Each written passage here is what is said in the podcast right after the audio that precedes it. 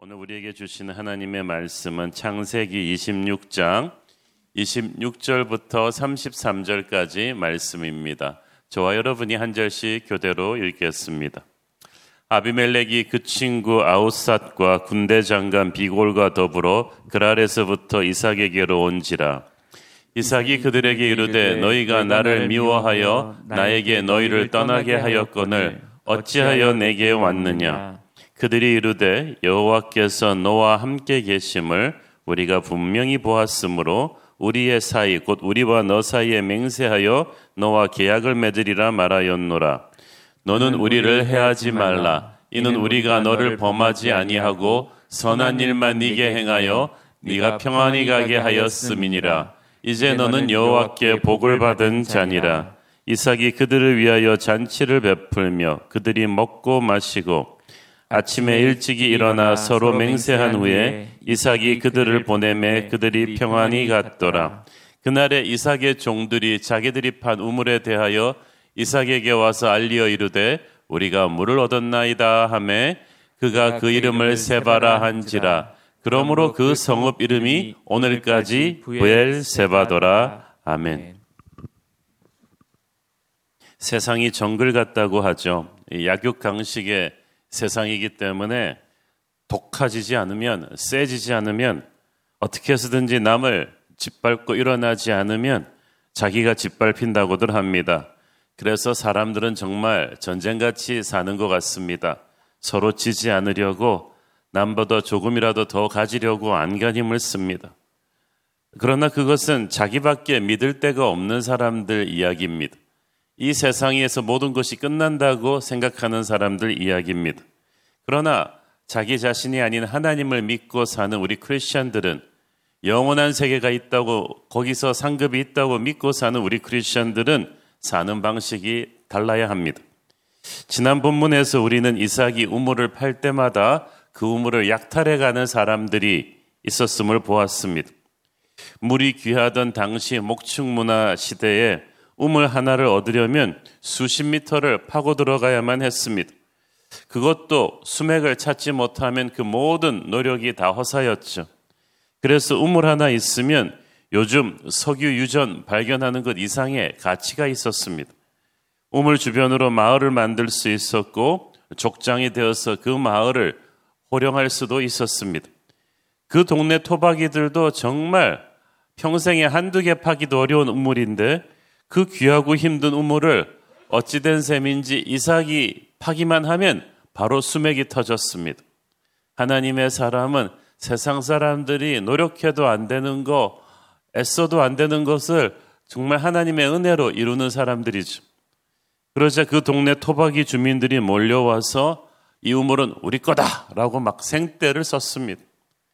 원로대로라면 당장 전쟁이 날 판이었죠. 이삭이 힘이 없는 비록 어, 이 유목민이긴 했지만 힘이 없는 사람이 아니고 아버지 때부터 길러온 수백 명의 사병들도 있고 한판 일전을 불사할 수도 있었지만 이삭은 너무나 온순하게 그 우물을 그냥 순순히 양보하고 다른 데로 가서 또 우물을 팠습니다. 또 수맥이 터집니다. 아, 그랬더니 그 땅에 토박이 들여와서 또 자기들 우물이라고 생떼를 썼습니다. 또 양보하고 물러납니다. 이러기를 몇 번을 반복했는데 이삭의 놀라운 점은 자기 우물을 어, 약탈해 가는 사람들과 싸우지 않았다는 사실이 힘이 있는데도 절제합니다. 이것은 진정한 온유함이죠. 이것이 하나님의 사람입니다. 하나님의 사람은 세상 사람과는 달리 그렇게 막 싸우고 다니지 않습니다. 원망하거나 불평하지 않습니다. 억울하게 자기 것을 뺏고 모함하는 사람이 있다 할지라도 보복하지 않습니다. 그러나 우리는 그렇다면 무기력하게 당하고만 삽니까? 그렇지 않고 이렇게 새벽 기도하면서 우리 하나님께 온전히 이 문제를 올려드립니다. 그러면 하나님께서 다루십니다. 10편 37편 1절 2절을 보십시오. 악을 행하는 자들 때문에 불평하지 말며 불의를 행하는 자들을 시기하지 말지어다. 그들은 풀과 같이 속히 배임을 당할 것이며 푸른 채소같이 쇠잔할 것이미로다. 우리는 악한 자들을 하나님이 다루실 것을 믿고 악을 악으로 갚지 말고 선으로 악을 이기는 것입니다. 이것이 바로 우리 크리스천들이 세상을 사는 방법입니다. 이렇게 살면 패배자 같고 세상에서 무시당할 것 같죠? 근데 결코 그렇지 않습니다. 어제 본문을 보면 이삭이 부를 축적하는 과정에서 그가 악착같이 돈을 번 것이 아니고 하나님이 부를 주시는 것을 볼 수가 있습니다. 그것도 그해 농사의 백배를 얻었다고 했습니다. 이건 사람의 힘으로 되는 수확이 아니죠. 얼마나 부자가 되었던지 주변 사람들이 막 질투할 정도였습니다. 어떤 사람은 정말 남과 싸우고 양심도 없이 막 해가지고 돈을 벌지만 그렇게 번 돈이 잘 벌리지도 않고 오히려 관계도 파괴시키고 인생을 망치는 경우가 허다합니다. 이삭은 자기가 이렇게 애써 판 우물을 다른 사람들이 약탈해 가는데도 인간적인 방법으로 싸우지 않습니다. 살다 보면 우리가 참 남과 충돌을 하는 경우가 많습니다. 대부분 밥그릇 문제죠. 돈 문제입니다. 이해관계가 걸려서 그렇습니다. 근데 이삭이 밥그릇 문제, 돈 문제, 먹고 사는 이해관계 문제가 걸렸는데도 싸우지 않습니다. 왜냐하면 그의 관심이 항상 하나님께 있었기 때문입니다. 예배자는 그렇게 예배자의 특징은 그의 마음에 하나님의 은혜와 평강이 가득해서 이 세상 사람들 레벨로 내려와서 이렇게 막 싸우지 않아요. 그 우물을 자기가 팠죠. 그렇지만 이사가 날았어. 이건 하나님이 은혜로 주신 선물이다. 그래서 그 음물을 시키기 위해서 인간적인 방법으로 싸우지 않은 것입니다. 빼앗기면 가서 또 새 우물을 판다는 것은 하나님이 또 새 우물을 줄 것이라는 믿음이 있기 때문이에요. 여러분이 잠시 손해를 입고 상처를 입었다 할지라도 그거는 과거예요. 여러분이 과거의 실패에 집착하지 말고 하나님을 믿고 새로운 미래로 나가면 하나님이 또 새 우물을 주실 것입니다. 여러분을 떠났던 사람을 집착하지 말고 하나님의 섭리가 있을 것이라고 믿고 축복하고 떠나보내면 하나님이 또 새로운 사람을 주실 거예요. 하나님의 영광은 항상 우리의 미래에 있습니다. 이것을 이삭을 통해서 발견하게 됩니다. 어, 남들이 그렇게 파기 힘든 문물을 이삭은 손만 대면은 어, 팠고 터졌어요. 아무리 불경기라고 해도 아무리 취업 전쟁이라고 해도 어, 하나님의 사람에게는 항상 하나님이 터뜨려 주시는 소망의 우물이 있는 줄을 믿습니다. 살 길을 열어 주실 줄을 믿습니다. 그러니까 너무 이렇게 두려워하지 마십시오. 오늘의 본문인 26절을 보니까 이삭이 이렇게 살고 있는 땅의 주인인 블레셋 왕 아비멜렉이 그 부하들을 이끌고 이삭을 방문합니다. 이삭의 세력이 너무 강성해진다고 자기들의 핵심 그 노른자 땅 다운타운에서 쫓아냈던 아비멜렉이 변두리로 가 있는 이삭에게 어찌된 셈인지 다시 찾아온 것입니다. 그것도 나쁜 일이 아니고 서로 평화 조약을 맺자. 여기서 우리가 기억해야 될 것은 이 아비멜렉이 오래전 이삭의 아버지 아브라함에게도 찾아와서 똑같은 제안을 했다는 사실이죠. 그런데 이 평화 조약이라는 것은 자기보다 열등한 존재랑 맺는 게 아니에요. 자기랑 적어도 힘이 비등하거나 월등하다고 믿을 때 스스로 그냥 찾아와서 평화조약을 체결하는 것입니다.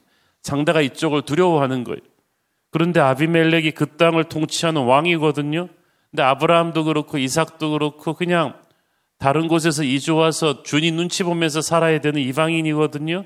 그러니까 상식적으로 하면 아비멜렉이 절대 갑이에요. 아, 브라함이나 이삭은 을입니다. 그런데 하나님께서 아브라함과 동행하시며 축복하시는 것을 아비멜렉이 몇 년 동안이나 지켜보고 나서 아, 정말 하나님이 함께하는 사람이구나라고 감동을 받습니다. 그래서 오히려 찾아와서 우리가 자손 대대까지 상호 불가침 조약을 맺자 그렇게 제안했던 거예요. 그런데 이번에는 오래전 아브라함 때처럼 아비멜렉이 또 찾아왔어요. 사전에 예고도 없습니다. 그리고 자기의 최측근들을 거느리고 함께 이삭을 방문했어요. 정말 이례적인 일이죠. 상식적으로 보면은 아쉬운 쪽이 물켜, 물켠다고 원래 힘 없는 자가 힘 있는 자를 찾아오는 거거든요. 할 말이 있으면 또 힘 있는 자가 부르면 오게 돼 있잖아요. 그런데 어찌된 셈인지 강한 자가 약한 자를 먼저 찾아왔어. 갑이 을을 먼저 찾아온 거예요.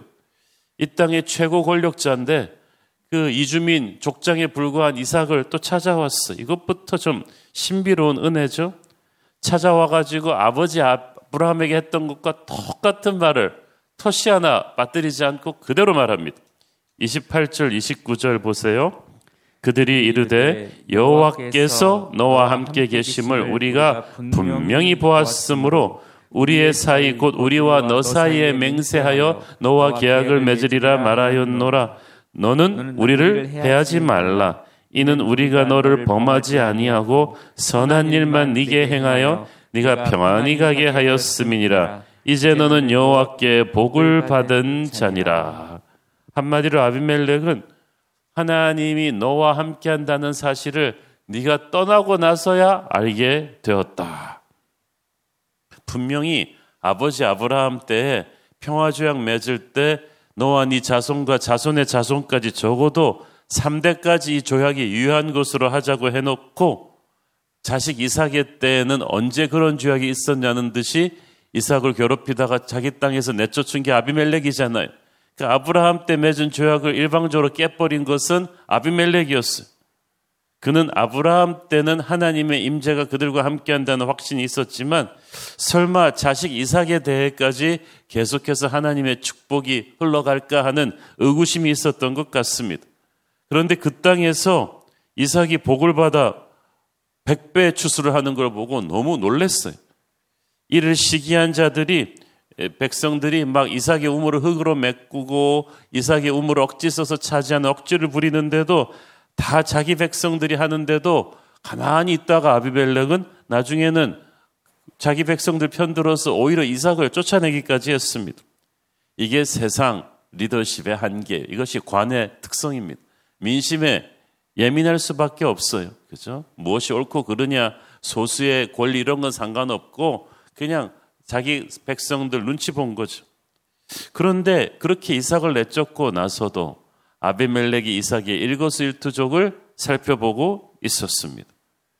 아버지 아브라함으로부터 물려받은 우물들은 다 내쫓아버리고 어, 쫓겨났으니까 사업 기반을 다 뺏어버리고 몸만 내쫓은 셈인데 어찌된 셈인지 불평 한마디 없어요. 그냥 가는 곳마다 새 우물을 파는데 물이 또 터지고 희한하게 그리고 아비멜렉 백성들이 몰려가서 우리 거라고 억지를 부리는데도 뭐 그냥 또 양보하고 물러나고 물러가고 세움을 또 파고 또 기적같이 세움을 터지고 이 사람한테는 기적이 상식처럼 일어나니까 아비멜렉이 놀랬어요. 우연이라고 하기에는 너무 놀라운 일들이 계속 반복됩니다. 저와 여러분의 삶에도 그런 하나님의 기적의 은혜가 날마다 임하기를 축원합니다. 오늘 임하기를 축원합니다. 어쨌든 이런 일이 계속되다 보니까 아비멜렉의 마음속에 저도 모르게 하나님에 대한 두려움이 스물스물 올라오기 시작했습니다. 도대체 이삭 저 사람 뭐냐 도대체?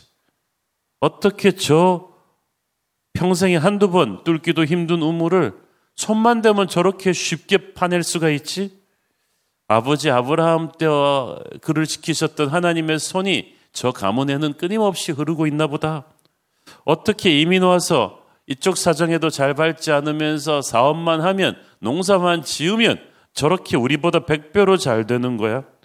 왜 힘이 있으면서도 우리한테 um을 뺏기고도 우리랑 싸우지를 않지? 하나님이 함께하는 사람이구나. 저런 사람이랑 원수 관계가 되면 우리가 하나님한테 어떤 일을 당할지 몰라. 아, 그건 안 되지. 아비멜렉이 이삭이 아니라 이삭 뒤에 계신 하나님을 느끼기 시작했습니다. 이런 사람과 적대시하다가는 큰일 나겠다고 생각한 거예요. 이것은 사람의 힘으로 쌓아 올린 성공이 아니라 하나님이 주신 성공이 주는 권위예요. 이 권위는 감히 질투할 수도 없습니다. 상식적으로 이해가 되고 원인 분석이 되는 성공에는 세상 사람들도 별 감동받지 않습니다. 우리도 그렇게 하면 된다고 생각하니까. 그러나 도대체 논리적으로 상식적으로 이해가 안 되는 성공을 하는 것을 보면 그들은 두려움을 느끼죠. 그 두려움은 하나님이 주시는 것입니다.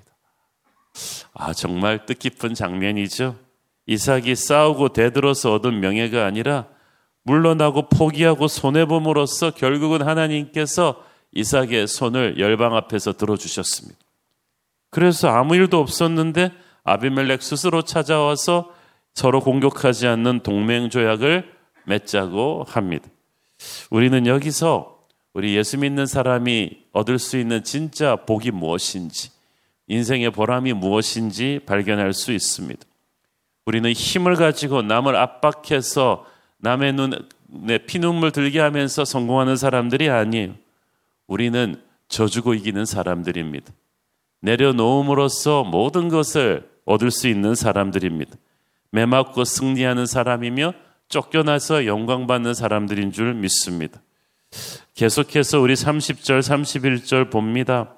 이삭이 그들을 위하여 잔치를 베풀매 그들이 먹고 마시고 아침에 일찍이 일어나 서로 맹세한 후에 이삭이 그들을 보내매 그들이 평안히 갔더라. 하나님의 사람은 결코 세상 사람과 원수가 되면 안 됩니다. 그들이 이해타산적으로 우리를 대하는 걸 뻔히 알지만 억울한 일도 있었지만 우리는 그들을 이해하고 격려하고 사랑하며 도와야만 합니다. 우리가 세상 속에 살면서 세상과 타협해서는 안 되지만 세상으로부터 도망가서도 안 되죠. 이삭의 그 예수님 닮은 온유한 리더십이 적자 생존의 논리에 젖어 살아가던 그 당시 싸나운 이 세상 사람들을 감동시킨 것입니다. 이게 진짜 전도입니다. 이게 진짜 선한 영향력이죠. 오늘날 우리 크리스천들에게 반드시 필요한 것이 이런 이삭 같은 선한 영향력, 온유하지만 하나님의 능력을 보여주는 그런 일입니다. 우리 주변의 세상 사람들은 아비멜렉을 닮았어요. 안 보는 것 같아도 보고 있어. 우리를 열심히 보고 있습니다. 겉으로는 잘해주는 것 같지만 속으로는 의심의 눈길을 풀지 않고 과연 우리가 말하는 대로 사는가, 믿는 대로 사는가를 뚫어지게 살펴보고 있어요. 우리의 삶과 말이 일치하지 않으면 그들은 위선자라고 등을 돌릴 것입니다. 말하는 대로 살아야 되고요. 그것이 시간이 지나도 퇴색하지 말아야 합니다. 몇 년을 지켜보다가 비로소 와서 아브라함에게 평화주약을 맺자고 했던 아비멜렉이 이번에 아들 이삭도 이렇게 오래 지켜보다가 와서 평화주약을 맺자고 합니다. 굉장히 꼼꼼하고 무서운 사람이 아닐 수 없죠. 세상 사람들이 그래요. 그래서 우리가 그 사람들 앞에서 영적 영향력을 끼치려면 한 번 반짝했다가 끝나는 믿음이 아니라 세월이 가도 변함없는 진실한 믿음으로 그 믿음으로 인해서 복받는 모습을 지속적으로 보여줘야 되는 것입니다. 32절에 보세요. 그 조약이 있고 나서 이삭이 또 우물을 파니까 또 물이 나와요. 하나님이 이삭 편에 서 계십니다. 이삭이 그 이름을 33절에 보니까 세바라고 했고 우물이 크게 터졌기 때문에 그 우물을 중심으로 마을이 생겨서 그 이름이 부엘 세바라고 불리게 됩니다. 이스라엘 국경의 제일 남쪽에 있는 큰 도시 부엘세바가 그렇게 생긴 거예요. 그래서 여러분 우리가 이스라엘을 가서 얘기해 보면 항상 단에서 부엘세바까지 우리로 말하면 백두에서 할랏까지 이스라엘 최고의 남당 경계선을 마크하는 그런 정말 의미 있는 도시가 이때 태어나게 되는 거예요. 어, 이삭은 부엘세바로 돌아왔습니다. 이것은 아브라함이 거처했던 곳이고 자기가 모리아산에서 번제로 바쳐질 뻔했던 곳인데 그 영적인 추억에 담긴 장소에서 어, 다시 시작하는 거예요. 기근 때문에 그랄로 갔다가 이제 다시 부엘세바로 와서 축복이 터졌어요. 정말 하나님께서 새로운 은혜를 그에게 주신 것입니다. 여러분, 하나님의 자리로 돌아오면 새로운 우물이 터질 것입니다. 거기가 새로운 도시가 될 것입니다. 먼저 그 나라와 그를 다시 구하게 되었을 때 이 모든 것을 더하시는 축복이 이삭에게 임했고 오늘 저와 여러분에게도 임하기를 축원합니다. 기도하겠습니다. 하나님 은혜를 감사합니다. 하나님 결국은 이삭이 이 사납고 깐깐한 세상 지도자 아비멜렉의 존경을 받아내었습니다. 주님 우리가 세상 살면서 억울하고 힘든 일 많지만 세상의 방법으로 세상과 싸우지 않고 이삭처럼 온유한 하나님의 방법으로 싸워서 승리하고 복받게 하옵소서. 그 누구도 하나님이 우리를 위해서 예비하신 복을 앗아갈 수가 없음을 믿음으로 선포합니다. 예수님 이름으로 기도했습니다. 아멘.